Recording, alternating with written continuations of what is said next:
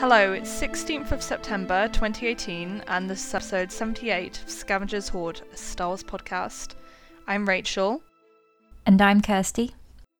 We're here to deliver a regular rundown of Star Wars news, analysis, and commentary, with focus on the sequel trilogy and the future of the saga. And today I'm going to forego all our pre show nonsense where we blather about what we've been doing and stuff because we have a very special guest on the podcast and that is Swara from Beltway Banthas. So, yeah, would you like to introduce yourself in your podcast, Swara? Hi, thank you so much for having me today. I'm a big fan of your podcast, Scavengers Hoard. It's one of my favorite Star Wars podcasts, and honestly, this is a real honor to be on. So, thank you for that. But yeah, I'm Swara. I'm one of the two co hosts of Beltway Banthas, the Star Wars and Politics podcast we take the two least stressful stu- subjects in the universe, Star Wars and politics, and mash them together to talk about to talk about them in all their various intersections. Uh, we talk about political parallels in the real world with Star Wars, or vice versa, and we talk about uh, sometimes sociopolitics of fandom and just a variety of other topics. And it's been really great. Been going on two years, and y'all should check it out. I think you'll have fun. Uh, not not you two, Kirsty and Rachel, but your listeners. I think you would enjoy it. well, I did recommend your show to Rachel a while back because it's one of my favorite Star Wars podcasts, and I'm so thankful to have you on today. Thank you. Thank you. Yeah. No, it's really exciting to have you, Swara. I started listening to the show on Kirsty's recommendation while I'm at more of a remove from it than you guys are, because obviously I don't live in the US, um, it's still very, very interesting, and you reliably have very insightful and intelligent discussions. So, yeah, it's a must listen. Thank you so much. I deeply appreciate that. Oh, you're welcome. it comes from the heart. okay. Right.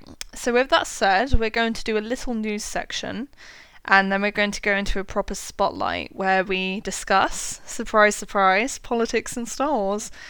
Um, so, yeah, the first thing we want to talk about is that there has been some new Resistance promo from USA Today.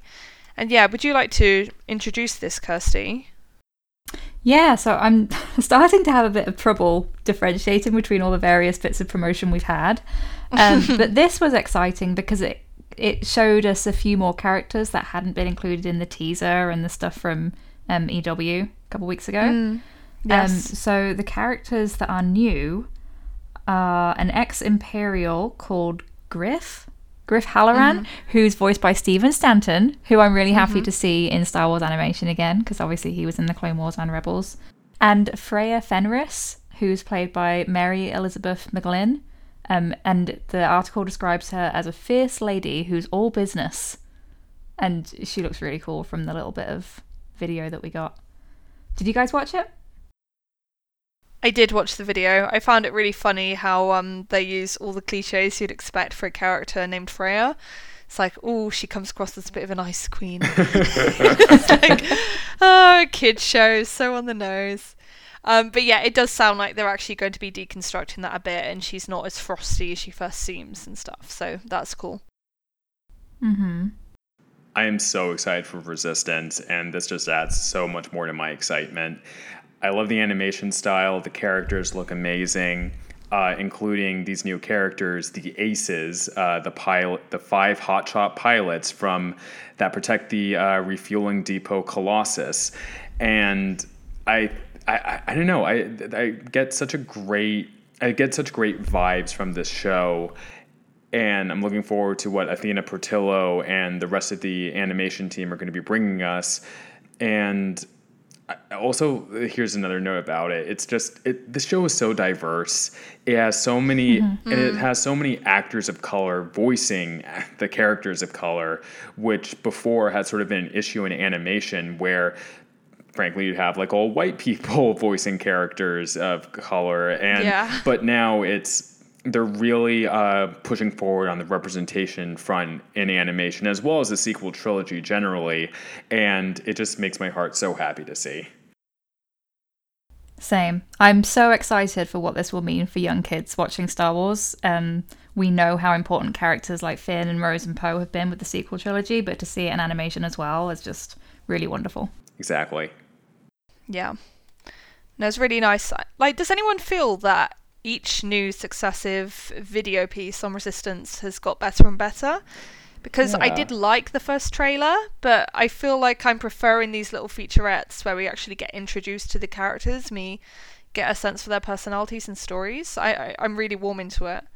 Yeah, no, I agree. I mean, it's hard because I feel like oftentimes when we get that first teaser, it's like, okay, it looks great, but it's not really giving us much of a sense of what the story is going to be like. It's just kind of like, okay, this is the style of the animation, and here's a quick look at the characters and settings, but um, not too much in depth, obviously. But hearing from the creators as well about what kind of vibe they're going for, um, the, they're mentioning influences like the Top Gun movies and talking about Dave Filoni's family history, um, that he grew up with pilots in his family, and that's kind of informed the influences. Um, it just Right. makes it more interesting, right?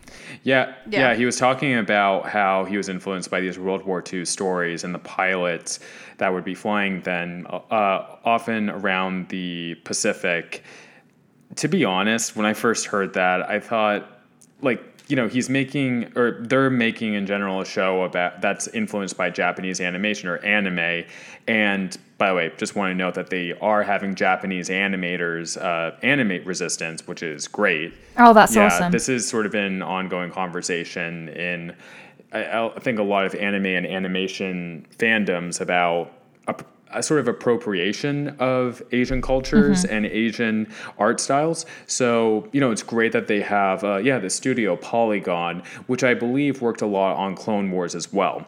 So, you know, like that's a really good step forward, in my opinion. And uh, you know, but still, when I first heard about, oh, World War II and Japanese influenced, is that really going to be the best Yeah. mix? You know, like you look at the geopolitics of it. Yeah, sorry, y'all. I'm bringing politics into everything. That's just how my mind works. uh, but it doesn't seem as though they're going to be making any sort of one to one parallel, which in fiction generally, I think, I mean, you can take inspiration from, you know, villains of history or certain countries in history and infuse that into your story. But attempting to make this a one to one ratio is not always, very often, not the best idea. I'm uh, so I'm one of the co-hosts of the Flash podcast as well, and we've talked about this. Uh, how in the CW verse they've often tried to make that one to one ratio with our real world, and it's kind of failed. So it's good to see mm. that in Resistance, it doesn't look like, especially with the material we're getting, that they're necessarily going to do that. Of course, it's just been a couple of trailers, a couple of clips here and there, but I think that they're going to strike a really good balance. I don't think it's going to really ruffle many feathers, at least from my perspective so far. So I'm just knocking on Yeah. wood that it'll continue to be like that. Yeah, I'd like to think that when he's talking about the pilots and his family and everything, it's more about the culture Yeah. of people flying together and like they mention the term used over and over is hotshot pilot. Yeah. you know, that's kind of what Poe Dameron was described as for a long time before The Force Awakens came out, and now they're using it to describe Kaz. And it's a very classic archetype that we can all kind of imagine that kind of young, cocky, needs to learn about the world, optimistic, um, yeah, reckless pilot, right? Yeah. That Han Yeah. Solo kind of had that Yeah. vibe initially from the original trilogy as well. So it, it it's like a shorthand um, to kind of convey the mood of the story. I think. Exactly. Yeah, definitely. Uh, right, is there anything else we want to say about that resistance piece? Like any particular characters that stood out to us or anything? Um, besides the characters, well, the character I'm looking most forward to is Kazuda Xiono. I think he, I know, I feel like I can already identify with him in so many ways. He's just, uh, and voiced by his voice by Christopher Sean is just looks fantastic, and I'm really excited for this particular character. I don't know why. Maybe we have very similar personalities. Maybe that's it. I don't know.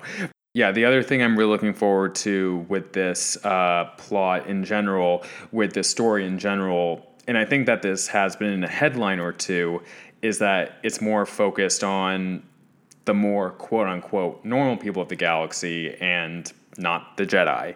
So I love the Jedi. The Jedi are my favorite. Force lore is my favorite. Basically, my entire life. I genuinely don't think it's been done the best in animation. I think it's been done well in Clone Wars, especially when you look at something like the Mortis trilogy. but uh, in Rebels, I feel I genuinely feel as though it could have used some work, and I'm happy that they're taking a step back from that and putting more of the focus on the main characters. I mean, we know this takes place six months before The Force Awakens, so if we did get a uh, cameo from Kylo Ren or another Force sensitive character, that could be really cool. But for it to not be the main mm. focus is something I'm very appreciative of. Yeah. No, definitely. No more helicopter lightsabers. Yeah. yeah.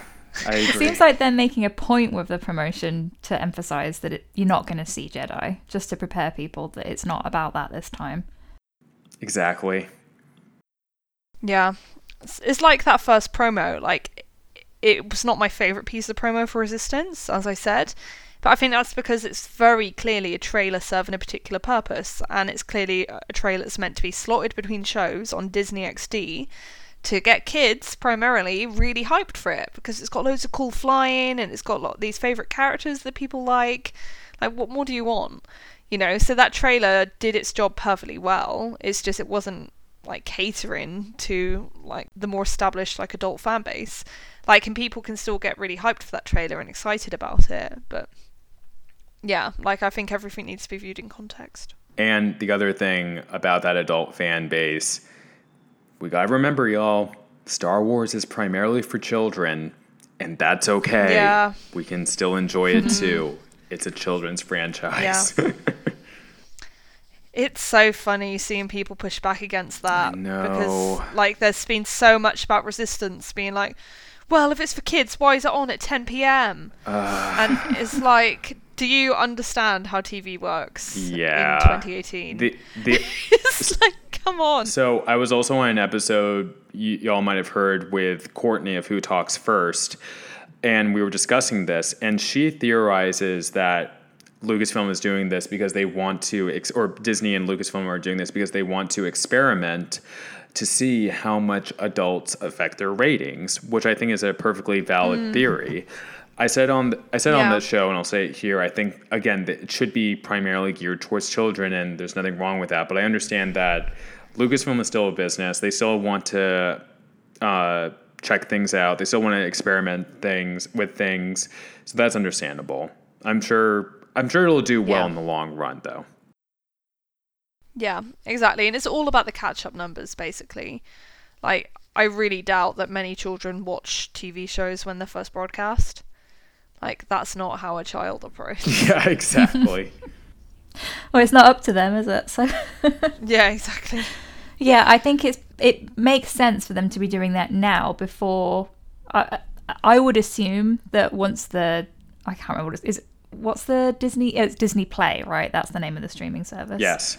Um yeah. I would predict that eventually they'll move this show to the streaming service so then they wouldn't have access to that kind of experimentation and numbers because people can stream at any time um, yeah. So if they're showing it now late at night, yeah, you're right, Swara, that they could have more of an idea of the level of adult engagement.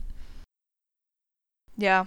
This is pretty much all going to be adults with that time slot, so that'll be interesting for them. Mm-hmm. Exactly. Oh, the other thing I wanted to bring up was that um, we get confirmation here that the person with the red armor is not Cardinal, right. as we suspected. it's someone called. no. Uh. New characters are always good. I'm just interested no, to see how are. this is going to go because they're calling yes. him Major Von Vonreg, and he's voiced by Lex Lang. Ooh, I um, love Lex a Lang. First Order. I don't know He's such a great voice actor. He's done so much in like so many of my favorite animation. Oh, cool. Yeah, I, I watch animation, but I'm never really aware of who the voices are. Mm. I am a hardcore nerd for animation. Uh, Avatar: The Last Airbender slash Legend of Korra is my favorite franchise of all time, tied with Star Wars, and uh, so I know a lot of this stuff. I'm making my way through Avatar: The Last yes. Airbender because it's a lot of Star Wars fans' favorite animated series. I've had it recommended so many times, so I'm partway through season two right now. I'm really enjoying. Have you met Toph yet? No, I don't oh, think so. Oh, I won't say anything. okay. So anyway, Major Vonreg um, is a First Order TIE pilot whose crimson armor and spacecraft come from an old school inspiration.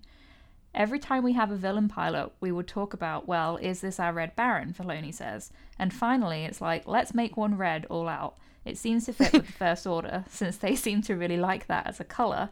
If the good guys have aces, the villains need them too. Yeah, it's interesting. You did mention to me in private, though, Kirsty, that does this mean perhaps that Filoni's not really aware of Cardinal? Because the whole I- deal with Cardinal is that he's meant to be unique with that red armor, that he's meant to be the only one who looks like him. So now there's him and this Major Vonreg both shimmying around, apparently. I would guess that Filoni is aware of Cardinal, but he's just promoting it here as if he isn't. Um, because it would okay. undermine what he's saying, right? Um, presenting Yes. this as a unique character. Because kids aren't going to read the Phasma novel. That is dark. There's definitely that's that's, true. not the So they're two different stories. book. I was shocked by how dark that book It was. to was honest. dark. Phasma is. Woohoo. Yeah. Yeah, she's pretty cold.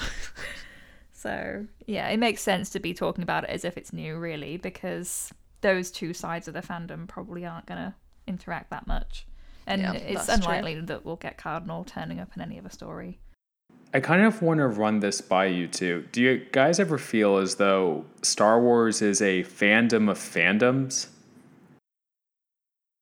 Um, yeah, it's so huge, Yeah. and you've got these various trilogies, and you've got the animator series and the comics. Like, I'm sure there's a whole comic side of the fandom that I just don't really know Yeah. about.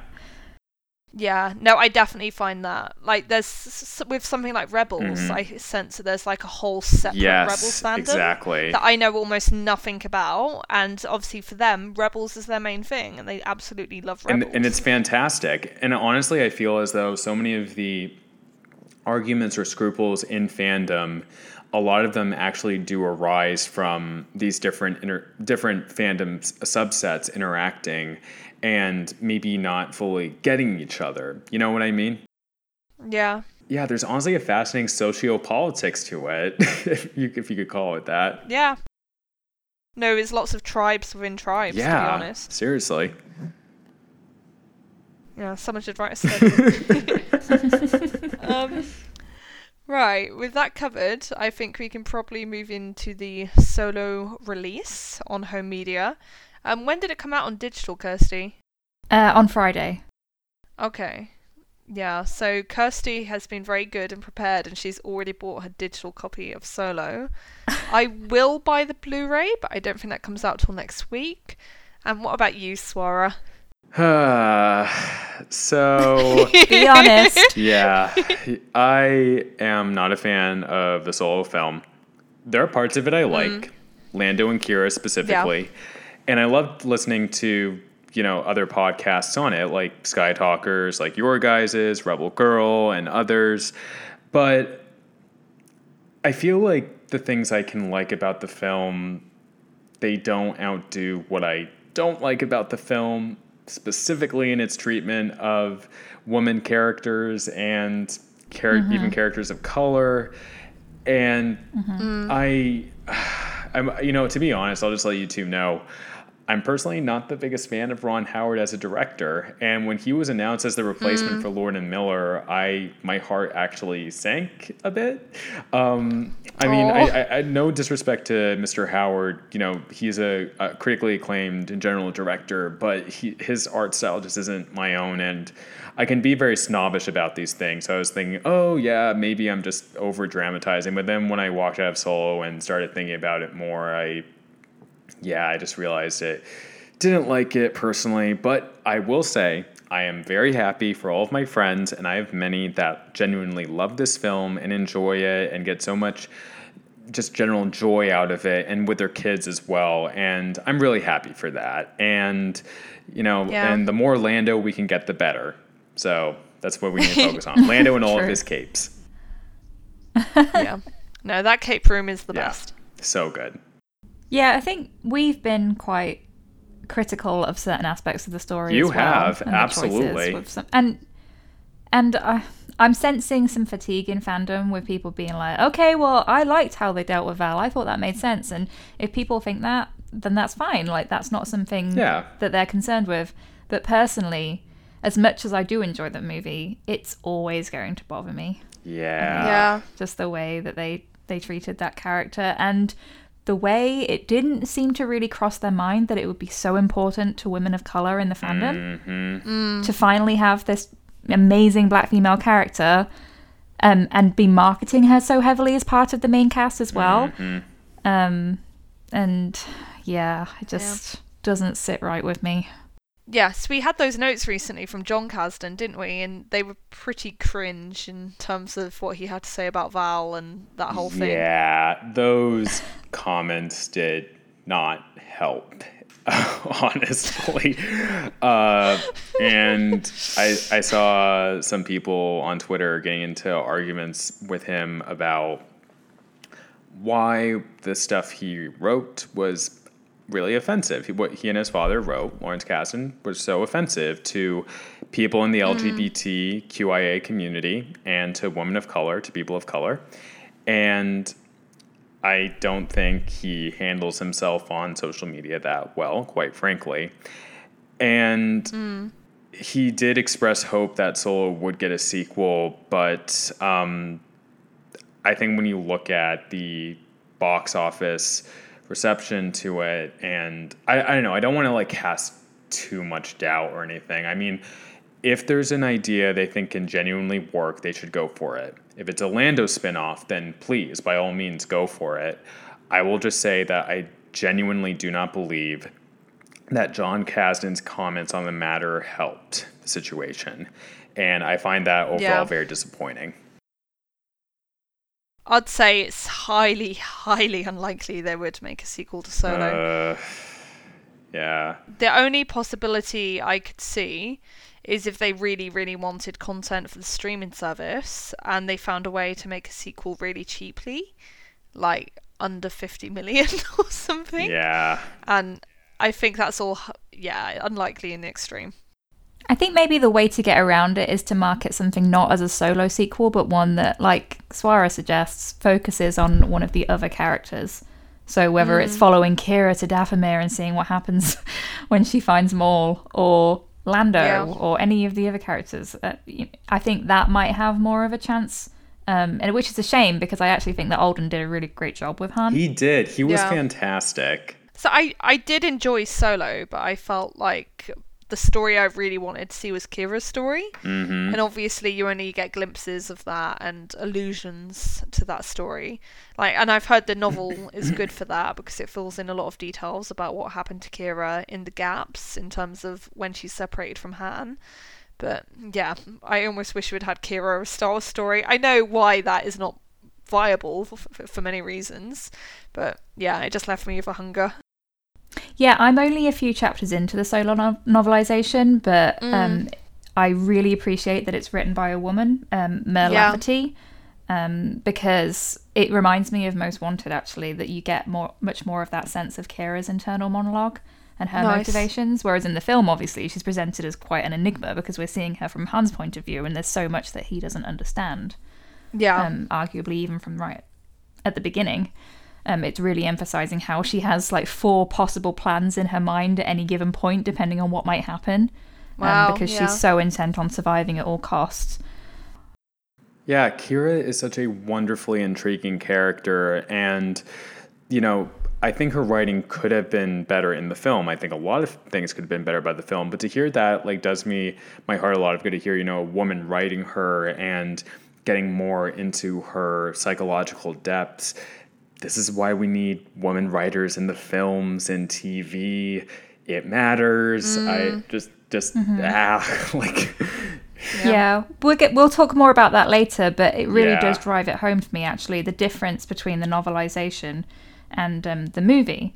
Um, Yeah. Because you are getting more of that sense of the feminine gaze from the novelization, which I really appreciate. exactly. because Yeah. the movie i know it's pushing that femme fatale archetype anyway and that is kind of from that classic male gaze ooh isn't she so beautiful and mysterious because women are such mysterious magical creatures we can never hope to understand You're so mysterious. well i personally like to be mysterious and magical but you know it is that classic like madonna whore putting women on pedestals they're from a different planet you know in terms of their motivation and how they perceive the world. And, and from what and from what Yeah. I'm hearing as well about the novel, it could also be seen as a subverting of that trope, right? Right, yes, that's how it seems to me, and that's why I enjoyed Most Wanted as well. That's the novel set before Solo with Qi'ra and Han on Corellia. Um, Yeah. I think we had an episode we talked about that, and we both really enjoyed it for those kind of reasons that you got much more insight into Qi'ra as a character. Yeah. But uh, going back to Jon Kasdan's comments this week, yeah, I agree with you, Swara. I almost feel like it would have been better if he hadn't said anything. Um, because if people haven't read what he said, in terms of Val and Thandie Newton's performance, he said that she was too good and too interesting, ah. as if that was a problem. Ah. I, I oh, it's so misjudged. It's so cringe. I, I'm I'm taking a cage from Kara Brown of the Crooked Media podcast. Keep it. Sometimes it is best to say nothing. Just keep your mouth shut and move on. like, Because what a strange way to phrase it. Um, it's it's nice that they've at least taken on board how attached people got to the character, but it's sort of missing the point. I mean, that kind of backwards logic to be like, oh well, this character's too great, so we had to get rid of her to pave the way for more, arguably less interesting characters. if you're looking at it from that angle, I mean, what?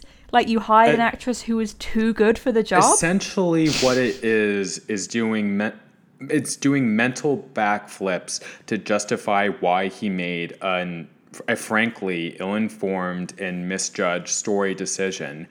Often, it is best to acknowledge you may have made a mistake, such as the wonderful Jason Fry did in his recent uh, show with What the Force, talking about the Last Jedi novelization, and he admitted that, from what I've heard, that I haven't listened to the episode yet, but what I've heard is he admitted that he should have written Rose better and maybe not make her look as jealous.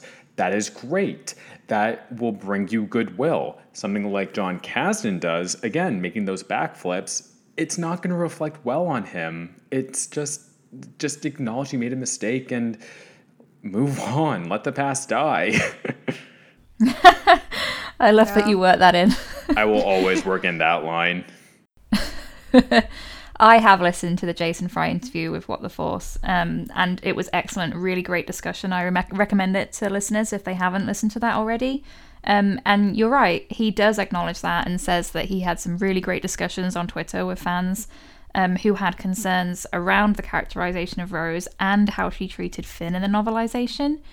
Um, and he he says it's kind of complicated because he didn't intend for her to come across Right. as jealous. So that's not what he was going for. But um, I think what he's getting at, which I really appreciate, is that he's acknowledging his privilege as a white man writing a woman of color and not being um, already conscious of how close he might have been leaning towards those gendered stereotypical tropes of being jealous of the other woman.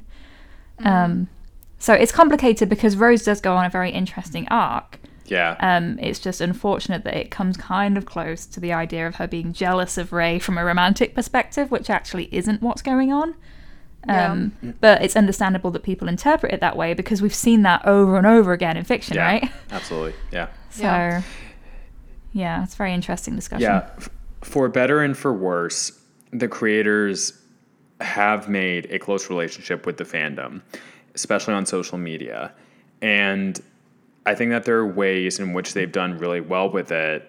And frankly, I will say some ways they haven't done as well, such as with Jon Kasdan recently. I think that Lucasfilm or people working at Lucasfilm or their contractors should look at patterns of how they've engaged with fans on podcasts, on social media in general, because we do have this close relationship. Uh, By the same token, the fans need to be in general as yes absolutely as respectful as possible and as diplomatic as we can be when talking to the creators.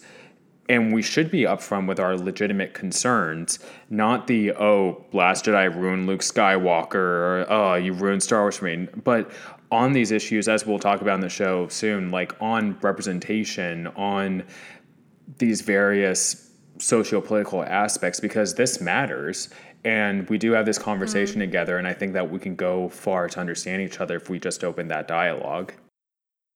You put everything so well, Swara. Thanks. Oh, I wish I could be so eloquent. Oh, stop. stop. it's like a compliment to Fawn. oh, Baldo Ren. Let's move on. no. no, traitor. I am. Oh I, you thought I was the chosen one, but I am in fact throwing us all into baldness. You're like the Damien of Star Wars fandom right now. oh, so okay. in terms of the the digital release, um, I got it Friday and watched the film Friday night, and um, I was watching the special features afterwards, and they're really great. I haven't had a chance to watch all of them, um, but the the main segment that I watched is like this roundtable discussion, kind of hosted by Ron Howard with the main cast, and he's mm. asking them all these fun questions like where were they when they found out they'd been cast and what did they do, and they have really adorable answers, and it's really cool to see how close knit cool. they became. Yeah, um, and it's kind of funny to watch them refer to the changing of the guard with the directors because they don't say outright, they don't mention Lord and Miller, but they'll discreetly say, "Yeah, I know." They'll say things like, "Well, when we were on hiatus." Uh, oh my god! or um, the first day that Ron Howard started, um, George Lucas visited the set.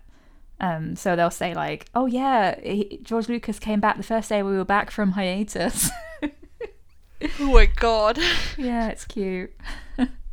that is cute. Like it does. It does remind me a bit of like um Stalinist Russia. oh my god! Like we do not talk about it. Whereas like we're going to erase every memory of them. wow, so awkward. It really is. But yeah, no, I, I do look forward to seeing it again and watching the special features. Um, we're planning to have a show on that, right? Mm-hmm. Yeah, we'll have it in a couple of weeks when you get a chance to watch it. Exactly. It will be a thing. right. Um then I think it's probably time to move on to the spotlight section because this week's been very quiet from a news perspective. That's really it, to be honest. Um yeah, and as I mentioned before, the main topic of discussion today is going to be politics and Star Wars. So, if you want full clear, nicely organised, and very focused discussions for this topic, please do go and listen to Beltway Banthas because obviously that's your bread and butter. So that is what they do, and they do it superbly. But we're going to touch upon the topic, just adding in a bit of our own perspective and bouncing off each other as you'd expect. I will kick it off with a question that I prepared earlier. Right, so my question a common criticism of the new Star Wars is that it's too embedded in current social issues, and in that way it is losing the mythic resonance of the original and, to a lesser extent, the prequel trilogies. How do we feel about this? I know that this is like a leading question because pretty much all of us are going to disagree with this suggestion, I would imagine. Um, but yeah, I'm most interested, of course, in hearing why we would disagree with that argument and that position. And yeah, who wants to go first? Yeah, I think I'll go first on this. Uh, Star Wars was uh, baked in with politics from the beginning. Uh, George Lucas mm. based uh, the conflict between the Empire and the rebels on what the U.S. was doing in Vietnam, sort of basing the rebels, and even mm. more specifically the Ewoks on insurgent fighters in the Viet Cong. And the Empire was really us, sort of being this almost colonizing force uh, across the world. And you know, a lot of people would argue today that the U.S. is embroiled in this sort of neo-colonialism. And yeah. you can also look at the Revolutionary War and the um, makeup of the empire as being inspired by Nazi Germany in the sort of way they dressed, in the fact that George Lucas took the term stormtrooper from Nazi Germany as well. It, you had uh, these analogies here and there and you even had George Lucas at one time saying that Palpatine was inspired by Nixon uh, to a large degree, as well as dictators throughout history. So I think that when you look at the original trilogy, you have a lot, it's a lot more subtle than it has been in following uh, trilogies and material from Star Wars. when you look at the prequel trilogy, it's much more obvious what George Lucas is criticizing. It is still that sort of neocolonialism of the United States and the West generally, but more specifically towards Iraq, towards Afghanistan, towards the Middle East. And it's interesting because this is particularly interesting. We've touched upon this on Beltway Banthas that George Lucas had written this story years before uh, 9-11 and that when, when the Iraq war started, but he was writing it mm. concurrently with this shifting political climate, geopolitical climate. And he obviously took some visuals and some parallels uh, of, again, of going into the Middle East with uh, the Republic, going into like the Outer Rim or to separatist territory. He took yeah he used uh, our real world geopolitical situation for that. So i yeah i would disagree with the assertion of the question of the uh, criticism that star wars is too political it's been political from the start mm. and we're talking about the politics as well now in the sequel trilogy i think much more so in the last jedi than the force awakens the last jedi talks about distinct so uh, yeah, socio-political differences and war profiteering, topics we've covered in our show. So, yeah, you know, it's always going to be there. It's always going to be inspired by it. But I think it is also key to remember that it is not a one to one ratio. And I would personally really appreciate if people didn't like make it as one to one as some may uh, tend to do. Mm. Do you mean in the sense of using Star Wars as a direct allegory for things that are going on in the real world? Yeah, sort of like that. Yeah. Yeah. No, that makes sense. How about you, Kirsty? What do you feel about this topic? I mean, I agree with a lot of what has said. Star Wars is political, and I believe that all art is political. Um, mm. You can't really divorce it from the world that we live in. Um, yeah. You can draw parallels and, and read into things as you wish. Um, and I think it's very interesting to note um, what you said, Swara, about how George Lucas was writing the prequel trilogy before all of that stuff happened in real world politics to kind mm. of show that these are universal themes of good and evil, um, that corruption can occur over and over again. And if you vanquish evil, there's no saying that it won't come back. And I think that's kind of what the sequel trilogy is touching on. Um, mm. I know that mm. Pablo Hidalgo said on Twitter that when they were first developing the sequel trilogy, he was like, "Oh, we're dealing with fascists again. Don't you think that's a bit old hat? We're kind of over that." That's it's like, "Oh, wait, actually." Yeah, Pablo seemed really critical of Force Awakens as it came out, and I think his favorite film is actually The Phantom Menace because he loves the politics in that film so much. Yeah, but I, I also think that he was kind of reflecting on how people might have thought that oh oh duh duh gotcha gotcha Do you, you, know yeah I mean? yeah um, so to be like oh actually these are still issues that we're facing and they're probably never going to go away and we can't get too comfortable with a society that is you know in a post World War II world. Um, mm. you have to always be vigilant. Um, but I also agree that people can take it too far in fandom discourse and it often gets weaponized um, to kind of be used against fans who maybe enjoy it in different ways from you or read the story a bit differently. Um, mm. Because fundamentally, as political as it can be, Star Wars is also a fairy tale. And George mm. Lucas has been very clear about that from the beginning as well. Yeah. So, yeah. yeah. I think a lot of that um, visual um, imagery that's influenced by World War II and everything is mostly just that. It's imagery, it's quick shorthand to show that these are the good guys and these are the bad guys, because, like we said before, it's for children. So, right. as nuanced as the politics of the prequels was, most of it's just quickly to, in a fairy tale way, say that these are the good guys, these are the bad guys, and this is what we hope to defeat and overcome with compassion and love by the end, right? Because that's how Star Wars works. Yeah, it's an absolutely mm. clear cut good and evil. And honestly, in our real world, unless you know maybe you're talking about North Korea, you know, threatening to blow up the world. uh, it's not, yeah, it's not often that one to one one to one ratio, or yeah, it's uh, there's nuance. There's a lot of nuance in our real world geopolitics, but Star Wars is again clear cut good and evil. That's what it's meant to be. Yeah. I find it really interesting how with Star Wars it does seem to attract people of all political persuasions, and so often individuals will like see themselves in the stories in a really strong way.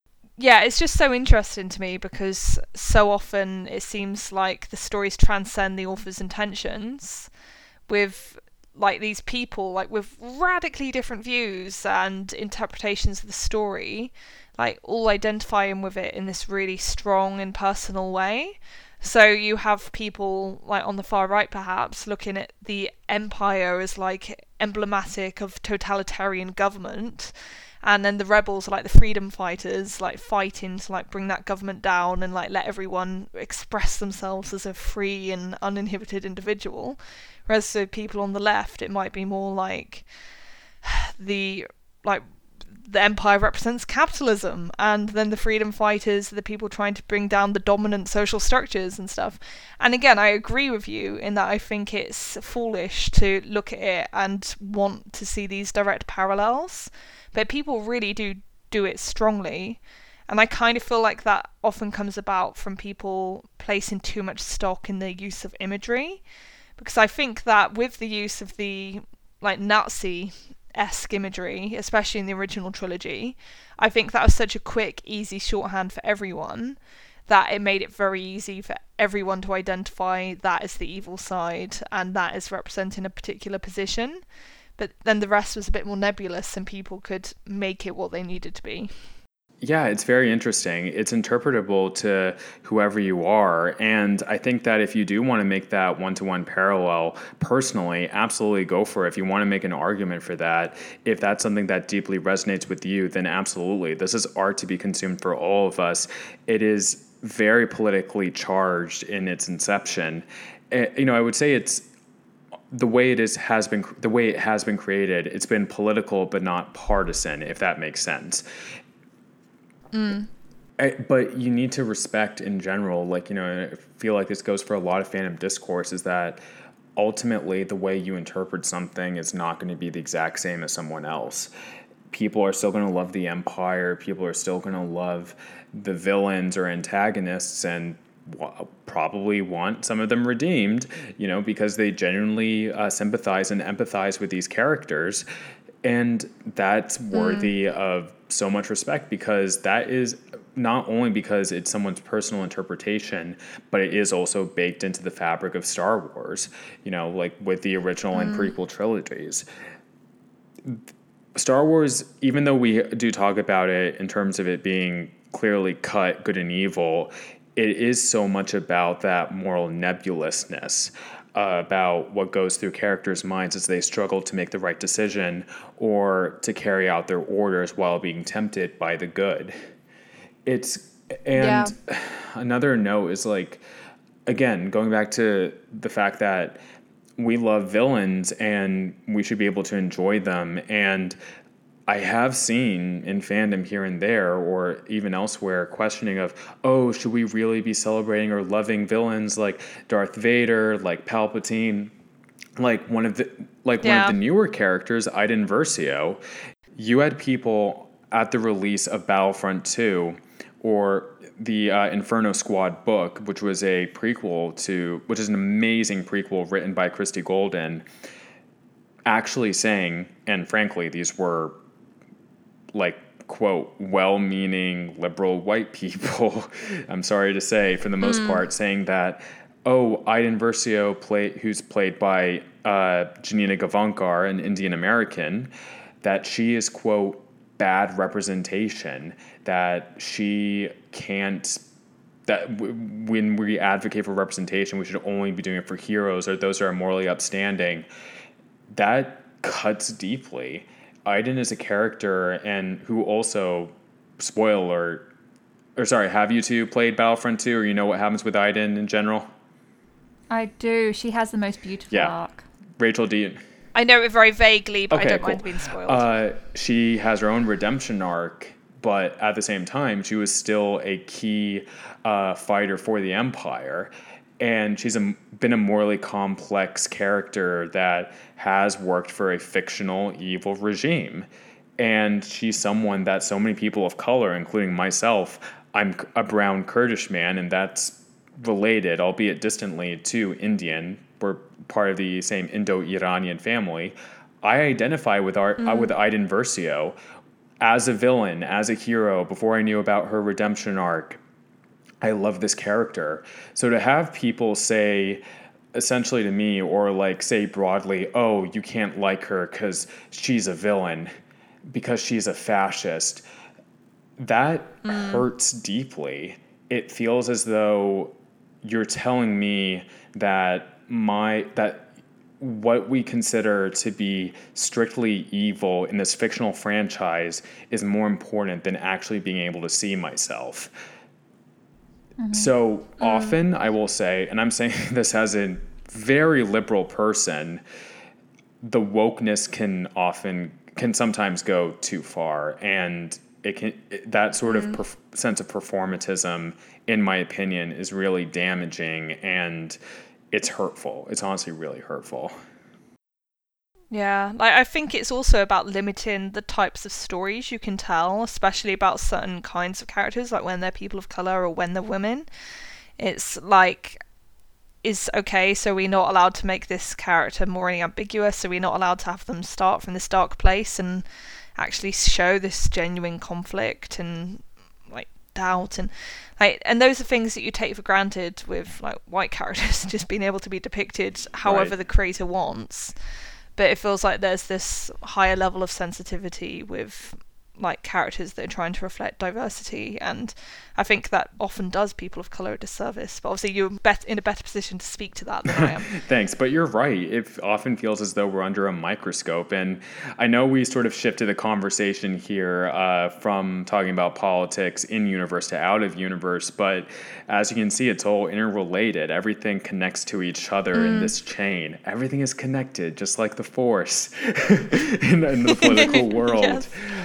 It's uh, I think the, about the politics of Star Wars is that it's so enriching. It's so great to learn from. The way we do it with our show is we think of it as we use Star Wars as a lens for political science to get people thinking about these complex and important issues. And Yeah. often that will lead back to our real world. And there's so many fascinating stories to tell in the realm of politics. Something that my co-host Steven and I really want to see is a Star Wars West Wing, or even I'll even say it like so. The actor Kevin Spacey is absolutely trash, but you know his show, which will now be led by Robin Wright. I would love to see a Star Wars House of Cards. I think that could be really great. Hmm. Palpatine's rise to power. That'd be so yeah, cool. Palpatine's rise to power. yeah and then I know they'd never get her, but can you imagine if Natalie Portman came back Yes. as Padme and she was actually like a co-lead with like Ian McDiarmid? Yes, that would be Oh, so be so, so great. good. Uh, That's the kind of thing I was it. hoping to get from Jon Favreau's series. yeah, Mm. Um, I'm not sure we will, but yeah, just to have like I- I know we've talked about how Star Wars is for kids, blah blah, but it would be cool as they diversify with all of these different projects. Um, it would be kind of cool to get like a politically themed TV series that kind of really delved into the the politics there. Like I know that the prequel politics weren't for everyone, um, but for some people that's their favorite aspect of Star Wars. Yeah. So it'd be really cool to see that it's explored. one of more. my favorites. Also, let's get a Bail Organa series. yes. Jimmy Smits is still around, you know? Yeah. Mm-hmm. And bring bring back Brea. Bring back well. Brea. Yes, exactly. Has her actress been in much? Do you know of her in anything else? No, unfortunately not. uh, so much yeah, potential there. it was like a non-speaking role, was a wasn't non-speaking it? So she might have just been an extra. Yeah, Yeah, basically. They were like, Yeah. oh, Bail Organa's wife. And now, thanks to Claudia Gray, aka the greatest Star Wars author ever, like bringing us, you know, this great depth to her. Uh, have you both read uh, Mm-hmm. Leia, Princess of Alderaan, by the way? Yes. Yes. We loved it. So good. So, so good. It's really great. Yeah, I love that amazing. stuff with Brea having the mechanical heart Yes. as well. That was such a cool aspect. Like Mm-hmm. Claudia Gray is just great at the little details Mm-hmm. that really make the world feel real and lived in, and it's actually about characters. It's great. she should write the Ben Solo Luke book. Yes. Oh man, I would give my left arm for that. Oh no. My my metaphorical left arm, but you know what I mean. Get the Skywalker special. Oh no. A double. no wait, don't they Furman. usually lose their right arm? Hmm. Interesting. You might be right with that. Wow. I'm so subversive. So, do you guys want to talk about the sequel trilogy? Because Swara, I know you have an awful lot of thoughts about the sequel trilogy and its politics or lack thereof. Yeah. I actually just tweeted this this morning, so that was kind of well. I noticed that. yeah, and our friend uh, Christy at Writers Chick like uh, added me disagreeing. Love you, Christy, if you're listening. um, I yeah. mean, I would, I would hope that by the end of the trilogy, I feel a lot differently about it, and it is well rounded out. I hope so. episode nine, I really we'll- hope we'll so. see. Yeah. So I, I love the sequel trilogy the most. Rey is my favorite Star Wars character, and by default, my favorite character. But, and I said this in Mm. my tweet. Uh, I, okay, here's what I'll say. For politics in Star Wars, uh, Force Awakens gets an F. Uh, for yeah, and Last Jedi, I would say gets a C because at least it tried to explore some sociopolitics generally. It, uh, yeah, JJ and the uh, Rian and the other creators, they just haven't. They've just. It seems as though they've deliberately ignored it so many times, and there's confusion when the planet they blew up, Hosnian Prime, turned out to not be Coruscant. You know, even though like people still watch the prequels people know what coruscant is if it was coruscant that blew up that would have so much resonance for the audience even those from those who didn't like the prequels that much it uh yeah, Yeah. i i i understand like the thing is the sequel trilogy is a very personal, psychologically driven story. It's about Rey, uh, Finn, Kylo, Poe, Rose, and their journeys and how they are making sense of this big universe. It's a lot of almost self insertion of ourselves into Star Wars and how we would deal with it through uh, these various characters. But you need to be able to make sense of what's going on in general as well. And the way they've done it in the writing has mainly been, oh, yeah, the Republic has fallen, and now the First Order rules everything, and now the Resistance is a rebellion. We decided to rebrand because we don't want to be associated with the left wing resistance in real life. Uh, not. Not actually. That's just a theory Stephen and I have. But we do know Last Jedi was written before the 2016 election, so I don't know. Like, we'll see. I do think that's an interesting point to make, Right? though, because do you remember what happened when Rogue One came out? I know Yeah. that you had um, an episode where you interviewed Jon Lovett of Pod Save America Yeah. and talked to him Yeah, about it. that was like, yeah, that was uh, just a couple of months ago, but yeah.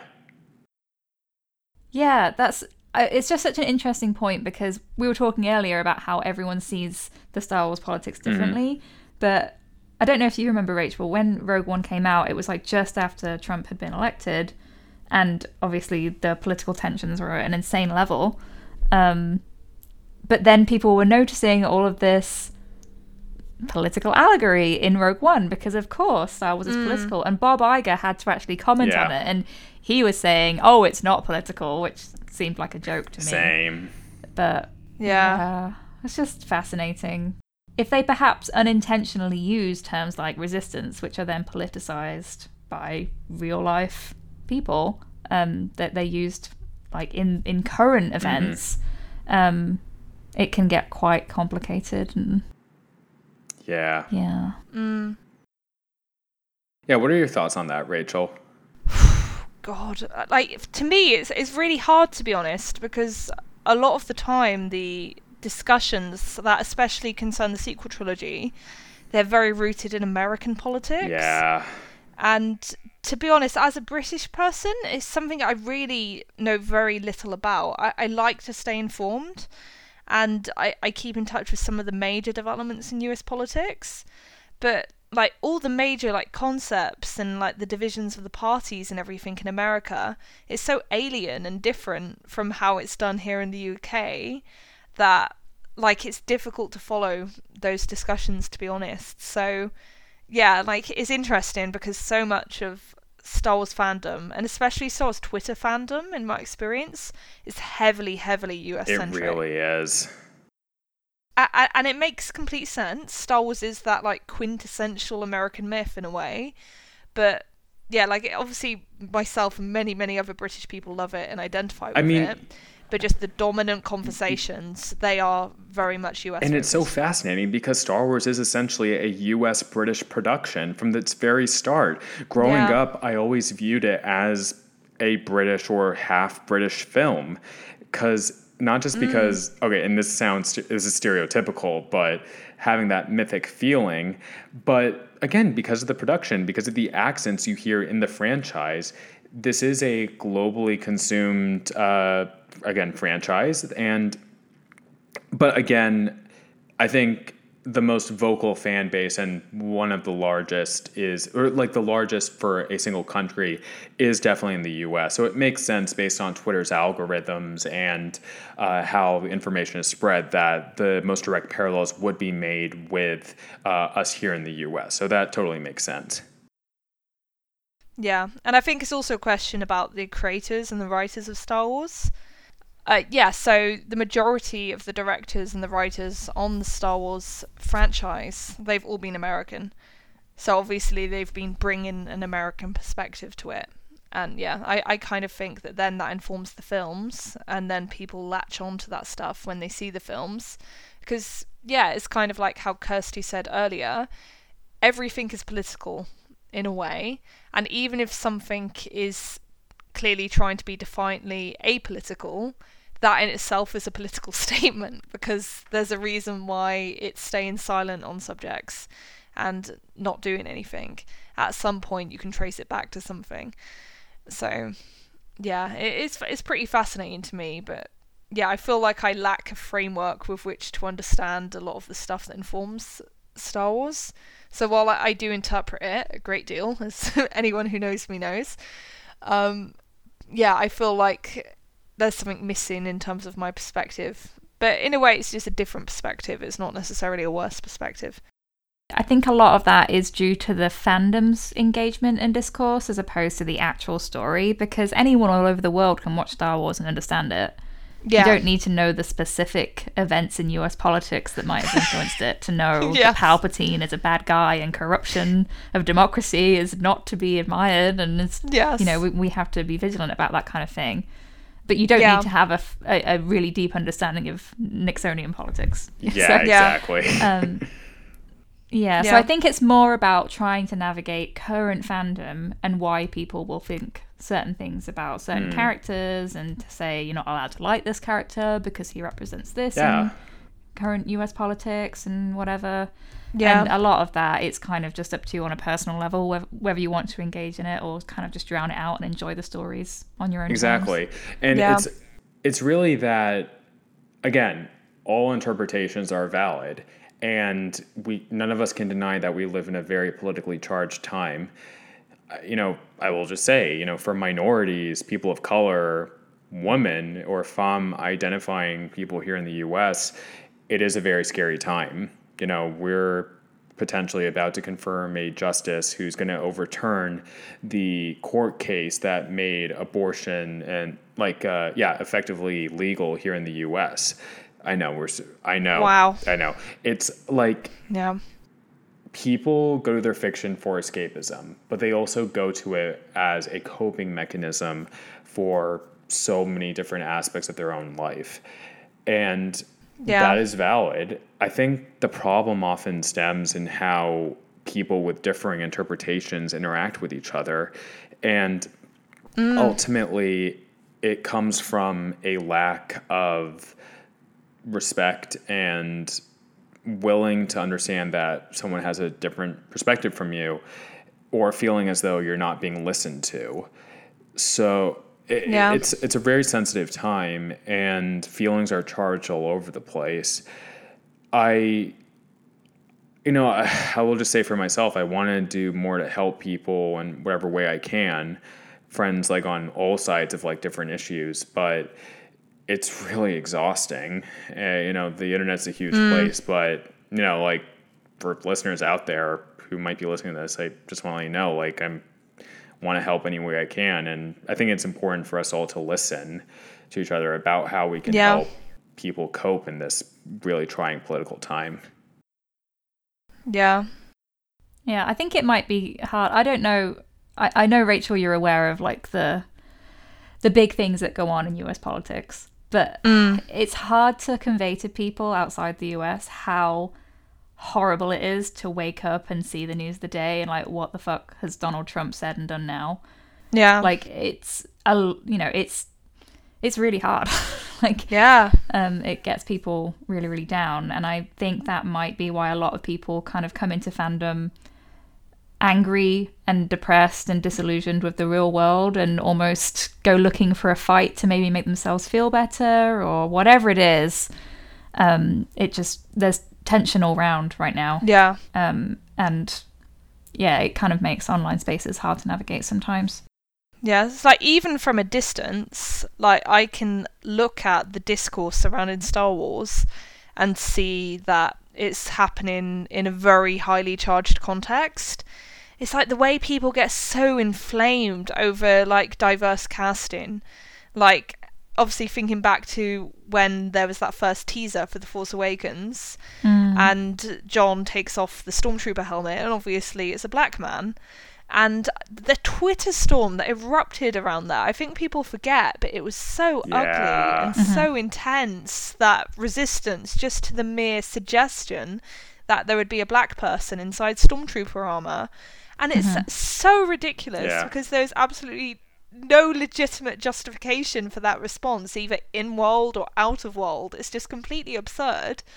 But yeah, people just got so inflamed and like looking at it from the outside, it just seems so bizarre. But yeah, I think it's perhaps symptomatic of the crazy climate in the US. Yeah, it absolutely it absolutely is. You know, like people on frankly the right wing saying, "Oh, there's an SJW agenda by having a black stormtrooper," and no, John Boyega is just a fantastic actor, and uh, he's playing someone who's conflicted in the film, and it's a great step for representation to have a dark-skinned black man in Star Wars in a leading role. You know, we had Lando before, but with John Boyega and Finn, it's like an another amazing step forward. So it's just getting with the times. We live in a diverse society, and representation matters. So eh, that, and this is something we've seen repeated for the sequel trilogy cast generally. Daisy, uh, like a year or two ago, got comments on her Instagram and deleted herself off social media. Obviously, everything that's happened with Kelly Marie Tran, we've all discussed ad nauseum. Uh, what's happened to her, and I imagine, like, I, I feel as though like Oscar Isaac, you know, hasn't gone as much, but even so, the discourse around Poe is like so charged, and you even have people saying, "Oh, he's a." Um, machismo uh, Latino man, like just making these like awful, like stereotypical comments about him and his race, and it's just uh, like you know the racism in fandom and general society it still exists. It still needs to be addressed. And you know as we Yeah. make more strides in representation we're going to continue dealing with that unfortunately. But we still have to keep pressing forward because we're making characters that everyone virtually everyone loves and that's really great. Yeah. Hmm. We're seeing a larger culture war play out in the fandom of Star Wars. totally. So i love the last jedi. It's my favorite film of all time. I do think however that it could have Rian could have i love Rian don't get me wrong but that he could have written the characters of color better and to be more cognizant Mm-hmm. of these or, by the way is this the part when we can transition to talking about representation in front of and behind the camera Yeah, all right sure. excellent so Yeah. uh, yeah i love Rian but I think that he and Jason, as we discussed earlier, may have had certain blind spots when it comes to recognizing things that happen in the black and Asian communities. These things are real and are going to be received by like these uh, communities of color. They are not racist. They're certainly both of these people are not racist. Like, but they still if they're not careful, do things that can be insulting or can be offensive in the way it's portrayed. I think this more goes for the Last Jedi novelization than it does for the movie. Because in the novelization, you had Rose calling Finn multiple times, quote, dummy. And there is mm-hmm. a lot of anti blackness in Asian communities, a lot in Middle Eastern communities too. Like I'm Middle Eastern, all around the world, quite frankly. And that I was talking to a uh, black uh, fan friend of mine, and she was feeling hurt while reading that book. The feelings of these fans matter, they're legitimate. But again, I don't think that it comes out of any active malice from the creators. It's all about these blind spots and how they may accidentally do something. And this is why representation behind mm. the camera matters so, so much. Yeah. No, I fully agree. I, I I don't know if this was me, me reading too much into things, but back when The Force Awakens came first came out, there were parts of the story concerning Finn that I was not overly impressed right. with. Um, things mm. like him being tased by Rey, which I see a lot of discourse around how Rose treats him in The Last Jedi when she first meets him, but similar thing happens in The Force Awakens when she hits him with the staff, and then BB-8 zaps him, and they accuse him of stealing. Yeah. And then we also see him drinking from the animal's trough and generally being played for a lot of comic relief that Rey is not played for. Yeah. So I don't know if that's me reading too much no, into you're, things. You're, you're and not. I don't think no, you're it's... not at all. I've seen comments from like way back from other black fans uh, com- uh, complaining about that, from being concerned about that. It, it right. matters. It's tricky because I don't think it's a case of the creators being racist. It's like you say, it's not being aware, and that comes down to privilege of how things might come across and how the character was originally written just as a character. They hadn't decided who they were going to cast, and then they had colorblind auditions, and they found John to be the best person to play the role, which is fantastic. But it wasn't then consciously adapted in their minds to be like, hey, maybe this actually means something different or has different connotations if you have a black actor portraying him. Yeah, mm. exactly. You see what I mean? Like a white person in that comedic relief role would not have had that same baggage. Yeah. Exactly. You described that so eloquently, Kirsty. Thank you. It's it's something that I think about a lot because I really love Finn as a Same. character and I absolutely adore John. Same. Um, but there's just certain things that I would have changed. Um, yeah. Yeah. And, and, and, that's fine to say. It's like we can criticize our media in a constructive and healthy way. And something I have like been you know worried about sometimes. So y'all know I do you know with my friends the hashtag SW Rep Matters campaign to advocate for more diversity and inclusion in the galaxy far far away. Sometimes, you know, I get worried, oh no, are people going to think that because we're criticizing Star Wars so much for not having enough or having, uh, or writing their characters of color well enough, uh, are they going to lump us in with the same sort of toxic detractors of the Last Jedi.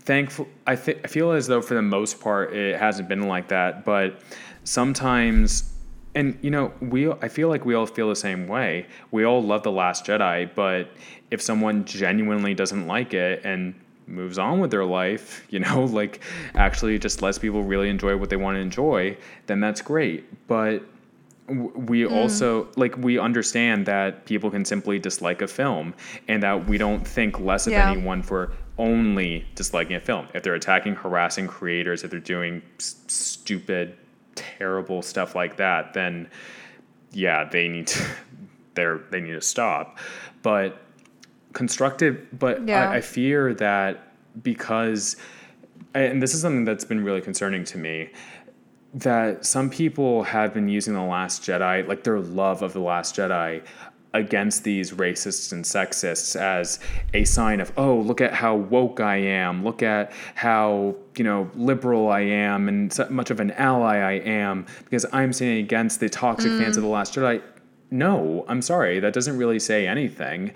You're, I, I, like, I've had friends of mine, uh, well, this one friend of mine who's a woman of color who doesn't like The Last Jedi.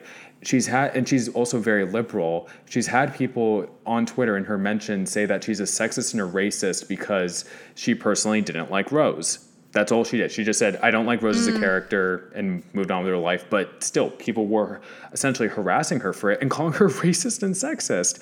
It was yeah. so performative, so useless, so it happens all over the place. And I feel as though people need to take a step back and not get so caught up in the camps that are artificially made on Twitter to understand that there are real nuances when it comes to discussing these amazing films. Like I love again, I love The Last Jedi. I just wish uh, one thing I would have really appreciated, honestly, with all due respect to Rian, Rian Johnson, if you happen to be listening, know that I love you and your work. I think you're absolutely amazing. But again, I think it would have been really valuable to have had a woman of color as a co-writer for that, who someone who could have, more specifically, a mm. black woman, who could have like picked out some of these nuances and write these things better here and there because it matters. The on-screen representation matters with the behind-the-screens representation. When we advocate SW yeah. Rep matters, we want that perspective. And I will say, even more broadly, we need women writing Star Wars. We need women in the writer's chair for these films.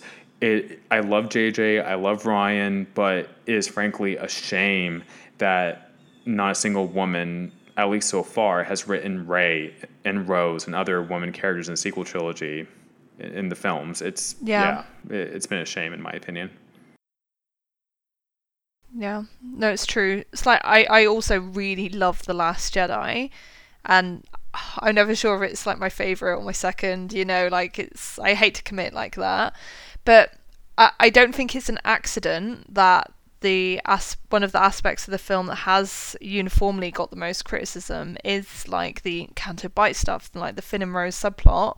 Like, and obviously, as we've observed, there is an element of that that is very disgustingly racist and sexist, and that's really loathsome.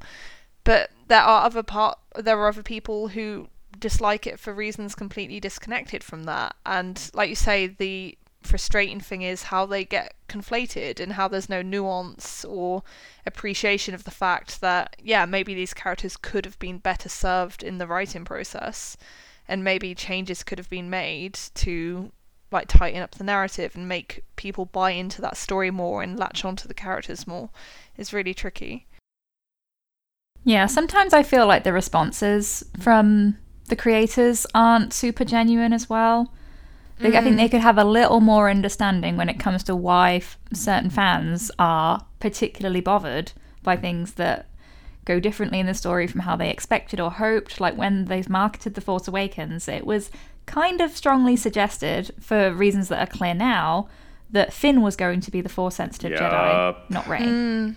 Yeah. Um, and understandably, that was very important and hugely exciting for lots of people. And then when The Force Awakens came out, and then in the lead up to The Last Jedi, people were like, oh, so I guess it's going to be Rey who's the Jedi, but some some people were still holding on for Force sensitive Finn and if he was going to be a Jedi with her. And then some of the creators started to get a bit dismissive and almost making fun of it. Yeah, it, it's it's all yeah. about tact, and I really want to stress this notion we do not think that the creators are bad people. We don't think that they're actively malicious at all. When we, uh, my friend Southern at Southern Cynic tweeted this the other day. When we call this franchise to task, we don't do it because we uh, don't like it. We do it because we love it. We do it because we love it so mm. much when we want to do better and to, again, not just be more reflective of fans of color and minority fans, LGBTQIA fans, but to make their stories better by being more cognizant of what their fan base will appreciate. And these social issues matter so much. We don't, again, we don't think the creators are actively bad people at all. And like when we talk about things in the films and in the writing process and how we wish we, they had been better, this is an imploring ask. It's an imploring request to please do better in the future because I will just say this I think so many more people, especially with the advent of social media and other forms of uh, online communication, know how know so much better how their media is made, know what goes behind the scenes, know how a writer, for example, Rachel, as you had talked about eloquently in your piece almost over a year ago about Colin Trevorrow and the way he writes woman it can be damaging. It can be very bad. And it's not to say like, you know, Colin Trevorrow, I, I will just say I don't personally like him as a person, seeing the way he interacts online, but still, just based on that fact, it's not just to say, not to say that he's a bad person, but like that maybe he's not the best person to write and direct this film. And that's okay to yeah. talk about. So we need to have this open dialogue about our blind spots, about why things may be genuinely concerning to again minority fans or who are becoming a larger and larger share of this country and frankly around the world it, I think mm. it will serve Star Wars and Lucasfilm's business better going into the future by you know, for example, going on Twitter, looking at hashtag SWRep Matters and seeing the hundreds of stories from so many fans about why this franchise matters to them with the representation they have already gotten and what they want to see more of. And I think that when you look at something like Black Panther, Crazy Rich Asians, and the creators mm. of color behind the camera, you'll understand that diversity sells, diversity sells big Black Black yeah. Panther made more money than The Last Jedi. I'm glad they both did. You know, they're at 11th and 9th highest grossing films of all time, respectively. Both amazing successes for Disney. But I think that still does say something that Black Panther was able to be a Star Wars film like that. That wasn't an Avengers film. Yeah. It matters. Yeah. I think it's so you're right. It's hugely important to have that diversity behind the camera as well. Like I know that we have the story group that is very diverse, mm. but in mm. terms of the people who actively write and direct the stories, it's lacking. Like yeah. you know, every time we have news on the podcast of oh we have this new director or new person involved in a Star Wars project, it's like oh is it going to be another white man? Of course it is. Mm. Yeah. So we had the news recently that Victoria Mahoney has been hired as the second unit director on the recommendation of Ava DuVernay so, to J.J. Abrams. Such wonderful news, and it is wonderful. And second news. director, second unit director films on big franchise films like this, they get to do a lot. So I can imagine. I was doing some research on the role, and I genuinely believe that Vic Mahoney may be able to direct Finn, Rey, Rose, Poe, in sweeping action scenes uh, at the very least. So being able to like see a black woman direct or, or various, excuse me, women and characters of color, I, I think that'll serve episode nine in a great way. Yeah, me too. The only thing I have concern about is that naturally, as second unit, it raises the question of whether the general audience would even be aware of that. But then again, I'm not even sure if most people who go to see Star Wars are even aware of who Rian Johnson is. True. Yeah, you know, we kind of not. forget that in the fandom bubble. We forget and we we think about these people all the time, but mm. the average cinema goer probably doesn't. And for Victoria Mahoney, hopefully the gig on episode nine that will be a stepping stone for her to actually get her own film as director. Yes, because that would be amazing. Praying for that, mm. and she seems so excited about the project in so many ways. I don't know if you guys saw yesterday. She quote tweeted Mark's uh, troll uh, episode yes. nine title tweet.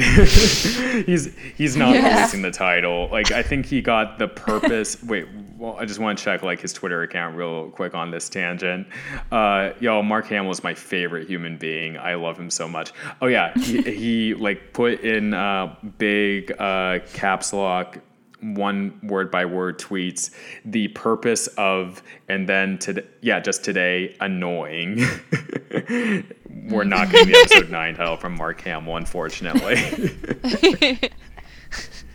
oh bless, bless him. him. i love him so yeah, much but i like that they're both having fun with that I yeah. love them a point i'd like to raise is that i found it really interesting how I, I do think that there is a conscious effort, probably emerging from the story group, to be honest, to tell a different kind of story because yeah. I, I hate that I do this to myself, but I do sometimes watch those horrendous YouTube channels where it's just angry white men ranting about The Last Jedi for way too long. And I know that sounds like self punishment, but I do it because I am sincerely interested in understanding where are these people even coming from? Where is this argument emerging from? So I wanted to understand how they were articulating themselves. So I've listened to some of these videos, and so often the same criticism is that The Last Jedi gets storytelling wrong. and they will say that because of things like well, Rey starts out knowing everything and she doesn't need to learn anything from Luke, so that means she doesn't follow the classic hero's journey. well, no, she, she doesn't. Goes, and that she goes from powerlessness to power. And yeah, you can like, hear me rolling my said, eyes so hard. Yeah.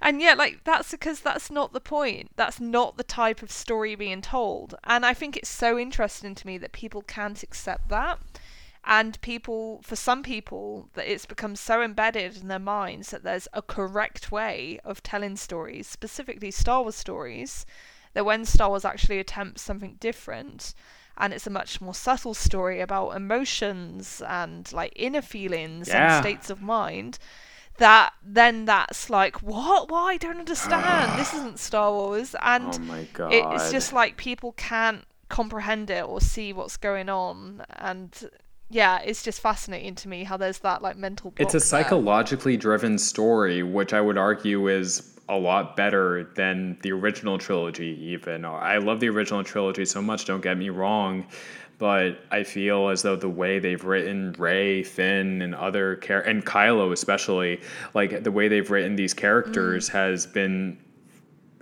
the acting, the writing, everything going into it.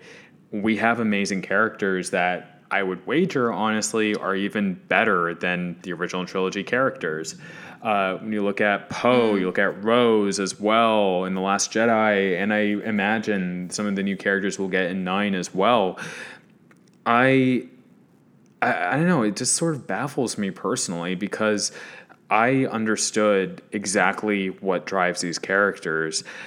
You can see it in the subtle hints in the dialogue, you can see it in like their expressions and you understand. I have to tell you both. Coming out of The Last Jedi, my first screening of it, I was absolutely in love with it. I thought, oh, this is so great. This is so unique. I think this might be my favorite film of all time. I went online, mm. posted my reaction to it, got bombarded with people disagreeing, and I, then I saw other takes, and I just really I suppose you know there's the extension of it's an extension of understanding that people have different tastes, which is understandable. And I would say, like most of my friends that don't like The Last Jedi, said their piece and move on. I do not understand yeah. bragging on a film for eight months after its release. It makes zero sense. Yeah. Or even nine months now. I am, and mm. again, I advocate healthy discourse and constructive criticism on how it can do better with really important issues like representation. I will discuss that as uh, respectfully as I can, but I will not be ragging on a creator's work all the time or saying, oh, this person ruined Star Wars. And I will instead be going to other forms of media that I think are just as good and can yeah. even do representation as well or better and it's it just matters to me it's like you can move on if you don't like star wars anymore just move on to things you do like it's mm. it's really yeah. that simple and i honestly think this franchise will be fine and the other thing to go on the other side of this from people who or at least say yeah people who say they love the last jedi getting into arguments with people online about why last jedi was great and that's I'm sorry, but you're not going to do anything like that. Online arguments yeah. never result in anyone changing their mind. Yeah. It, it, just baffles me on every side, honestly. I kind of feel like it might be part of like a wider cultural thing. Yeah. Where stories are like that are centric on women and are adjusted in terms of their structure and their emphasis to be more explicitly about a woman or women plural. I think society just doesn't do well with those kinds of stories generally, to be honest, because they are unfortunately still quite a new thing. And unless they're very, very overtly packaged as being for women, as in like a rom com or something, then when people get it in other genres, especially genres like sci fi, where people are unfortunately stereotypically thinking about it as a boy thing, then like they find it difficult to accept and it feels like illegitimate and like it's breaking all the rules that they know. But I think the thing is that sometimes people need to accept that it's good to break rules Yeah. and that things need to change, that it's a good and healthy thing, and that there's only so many times you can tell the same type of story. Exactly. Yeah, and it's interesting because, as we've talked about over and over, Rey's story, while different in terms of it being a heroine journey as opposed to Luke's hero journey, it mm. does still carry on those fundamental themes in Star Wars of love and compassion and that classic, you know, childhood to adolescent to adulthood Yeah. um, coming of age story. So, you know, it still has those fundamental components. It's just told from a different perspective with different emphasis. Um, but it's it's very fascinating to me because it's something that we anticipated after the Force Awakens because the Last Jedi, being the Dark Middle chapter, would kind of go into more of Rey's not weaknesses, but her the nuances of her character Yeah, her we would Yeah. explore her on a deeper level that yeah her fears and doubts and insecurities and watch her perhaps make mistakes and learn from things and grow and be vulnerable Yeah. all those things that we hold so dear in you know the feminine gaze and storytelling to have this relationship with Kylo Mhm. Ren however you perceive that personally but to other people that was just too much Yeah. Yeah. like they they wanted Rey to either be Luke's sidekick or they wanted Rey to be this infallible feminist hero who would never make any kind of mistake because that's bad representation. Kind of coming back what you were saying It's earlier, still fem. I mean, if I may Um, say so, as a straight male here, it's still feminist. You know, like I've talked to like so many of my women friends. Admittedly, most of them are friend are fans of the Last Jedi, but even so, like a lot of them have taken it as a really great feminist anthem. I do understand, however, on the flip side, my woman friends who don't like the Last Jedi as much, saying that they were disappointed in Rey being there almost too much for Kylo and Luke, uh, that she didn't have enough self exploration of herself. I will say, like, I love her journey in The Last Jedi. I do understand that criticism. However, again, a woman writer I think would have helped with that to give Rey more of her own Yeah. internal monologue that the audience could perhaps more clearly see uh, what was really going through her mind. I found it like to be pretty obvious, like in the multiple times I've watched the film, and I love it. But I do understand the other perspective again from my woman, from other woman friends, from woman friends of mine uh, about why they didn't like her journey as much, and that's okay too. We can have a constructive discourse about it and not tear each other down for having a different opinion over a space movie. Yeah. Yeah, I think one of the big reasons that Rey's motivations are left kind of ambiguous at the end is because it's not the end of the Right. story. So they kind of want to hold some stuff back for nine, and then when when that's out, we can take take a step back and look at it as this cohesive journey for her, right? And it will all just become clear. Um, so I do understand it when people say that, but I just think people need to be patient. Patience, use the force. Yeah. I think what would have gone a long way was to show her to have more relationships with female characters Mm, yes. because you know we have her with Leia at the end and we have her with Maz in the Force Awakens, but it's really minimal stuff. Yeah. And so when people say, "Oh, I had a problem with the fact that her journey relied on her developing through her relationships with all of these male characters," they're mm. right. Yeah. You can't Yeah. argue with that because we have her at the center as the primary protagonist, but she's surrounded by male characters. So Yeah. her development is inevitably affected by her relationships with them. Yeah. So it would really go far, I think, in nine if we showed, if if we were shown um, a developing friendship with Rose. Yeah, and there's always that tension between how much are the male characters being used to progress Rey's development, and then how much is Rey being used to progress the male character's development. And obviously, it's not necessarily a bad or insidious thing for a woman to like be developing like a man's arc, but there needs to be more to that. I do think there's much more to Rey than that, but I think in elements I can understand why people have that fear about her being lost due to that sort of thing. Mm. Absolutely. I wonder if a lot of that kind of depends on how people view it as the Skywalker saga as well. And now it's not clear. Well, it is clear that Rey isn't one and Kylo is the Skywalker of this generation. Mm. It's kind of what level of emphasis people put on that as an important thing. Yeah, totally. Yeah. Right, I hate to say it, but I think we're going to have to wrap up here, um, which is pretty tragic because we have lots of notes and we've barely brushed the surface with some of them. But yeah, that only means that we'll need to reconvene at some other point to have a part two of this discussion because, yeah, this has been pretty great. Thank you so much. I would absolutely love to. yeah, Thank no, we'd you, love to have you back on. Thank you so, so much. No, this was an absolute delight. Yeah, no, thank you so much for coming on. We've both really enjoyed it, and you've had such fantastic insights. So yeah, it's been pretty wonderful. Um, right, so we'll go around the houses just to remind everyone of where we all come from. Let's start with you, Swara. Where can people find you? You can find me on my podcast, Beltway Banthas. Um, you can find it wherever you get podcasts.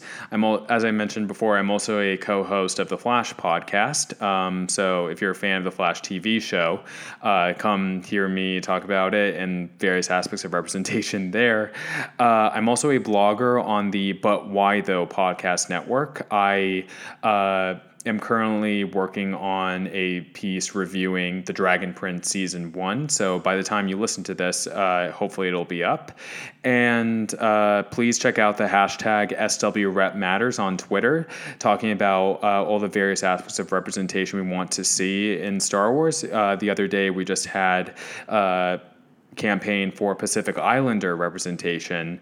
Uh, you know, we had Jango Fett, who was really great, but why can't we have more Maori, Tahitian, Hawaiian, Samoan, uh, Filipina actors from that general region? So please uh, check that out. Yeah, that hashtag is so fantastic. I urge all of our listeners to go and Thank check it out. Thank you so much, Kirsty. Yeah. uh, yeah, and Kirsty, where can people find you? I'm Bastila Bay on Tumblr and Scavengers Hoard on Twitter. And obviously, you can find me on the Scavengers Hoard podcast. Whoa.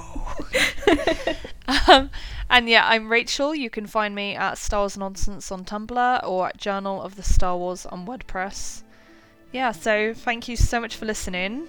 And until next time, bye. Bye.